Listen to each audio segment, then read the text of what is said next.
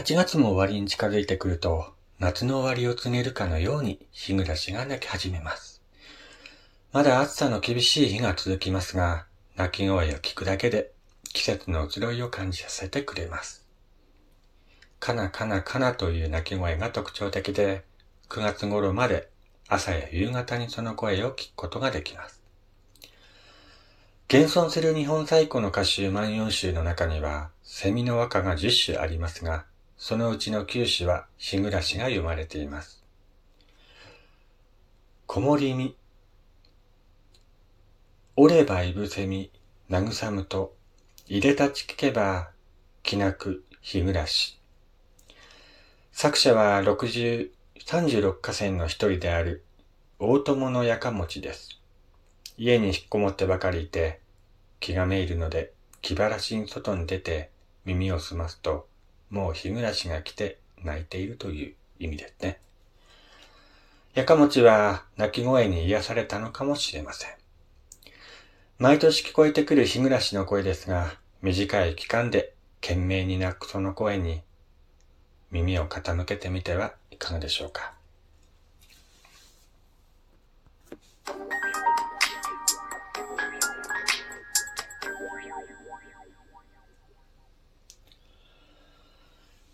はい、どうも皆さん、こんにちは、こんばんは。おはようございます。ジャスさんです。えー、今日は8月の17日、月曜日ですけどもね。えー、お盆がいよいよ終わりましてね。昨日は盛岡で、えー、船子流しがね、行われたようですね。盛岡市の指定船文、民族文化財で伝統の送り盆行事盛岡船子流し、昨日ですね、えー、北上川にかかる市内の明治橋上流で行われたそうです。訪れた人たちは赤く染めて燃え上がる船を眺め、先祖の霊を慰めたということですけどもね。えー、まあ今年は、ちょっと雨がぱらついたりしてましたけどもね、あの、無事に行われたようですね。うん。まあ、僕一回もこの船っ子流し見に行ったことがないんですけどもね。何かとお盆。子供の頃もなんか実家でゆっくりとね、過ごしてた記憶しかないので。うん。うちの両親もね、こういう船っ子流しを見に行く習慣がなかったのかなと思いますけども。まあ、この時期になるとね、やっぱり、いろいろ思うことはありますね。8月は、どうしてもね、終戦記念日もありますし、お盆もあります。まあ、僕もね、母と兄を亡くしているので、そのね、あの、亡くなられた方にとってね、恥ずかしくない生き方をしようかなと毎年こう思うんですけどもね。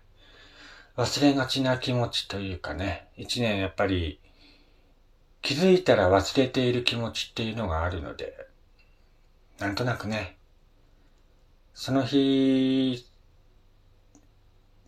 のことばっかり考えてしまうとか、そういうのがあって、やっぱりこういうお盆が来るとね、こう考えるというかね、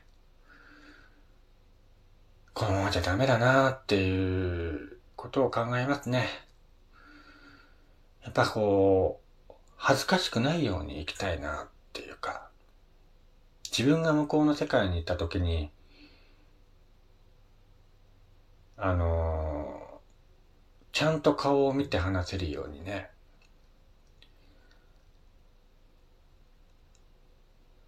もう、なんつうんだろうな。人に指を刺されないように生きたいなっていうことを改めて考えてしまう時期ですけども、何の話してんのもうね。ダメですね。こういう時期になるとしみったれたくなってね、本当にこう。はい、えー。ということでお便り読みたいと思います。えー、ラジオネーム、ピンキーママさんからいただきました。ありがとうございます。やすさん、こんにちは。私も、盛岡町家物語館にあるお化け屋敷行ってきましたよ。子供たちと一緒に行ってきたんですけども、超怖かったです。もう、小学校の子供がヒーヒーワーワー叫んでたので、私は怖いどころか、もう子供たちの勢いに圧倒されて子供たちの声の方が怖かったです。早く終わらないかなと思いながら、ドキドキしながら出口まで歩いてきました。もう出口が見えた瞬間、子供たちも勢いよく外に飛び出して、怖かったね、怖かったね、を連呼していました。出た後は、剣についていたジェラート50円引券を利用して、松ぼっくりさんのジェラートアイスを食べて、ハラハラした気持ちを抑えて帰りました。素敵な思い出、ありがとうございます。ということで。ねえ、町家物語館のお化け屋敷行ってきたんですね。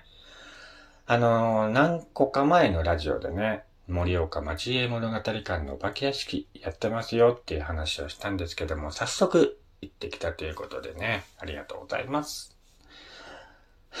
僕もね、あのー、この盛岡町家物語館のお化け屋敷に行ってきたんですけども、いやーねもうあの、怖いのかなと思ってたんですけども、僕的にはこんなもんかなっていう感じでしたね。もうね、期待していくとダメですね。ダメダメダメ。そういうこと言っちゃダメなんだよね。うん。あの、高橋克彦さんがね、プロデュースしているということで、まあ期待していったんですけども、まあね、あのー、まあ確かに入り口でね、懐中電灯渡されて、暗闇の中歩いていくわけですけども、もう中がね、暗い。暗いし、もう真っ暗でね。あのー、あれ似てるかな？あのー、廃墟巡りというか、うん。ちょっと人んちのなんか廃墟の中をほんと歩いてる感じ？みたいな感じでしたかな。うん。多分それがね、演出だったんじゃないかなと思いますね。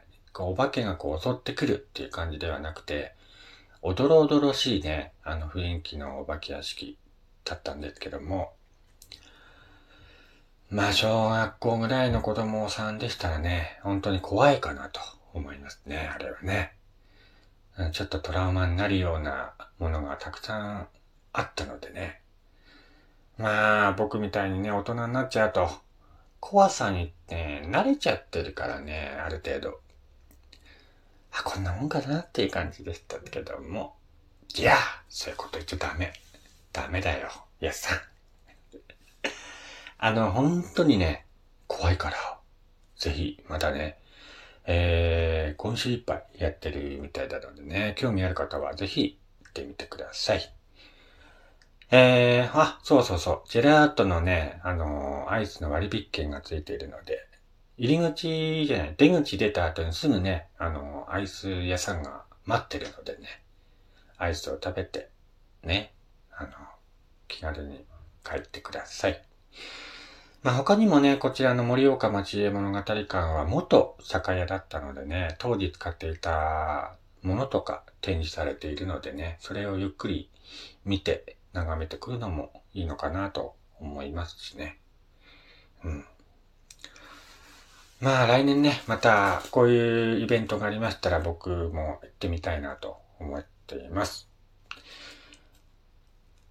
あの、東京の方でね、あの、お化け屋敷開催されているのを動画で見ましたけどもね、あれも本当に怖そうだなと思って、ああいうお化け屋敷ね、本当に盛岡でやらないだろうな。まあ、近くても仙台あたり、仙台あたりにね、そういった恐怖のお化け屋敷とかやるんじゃないかなと。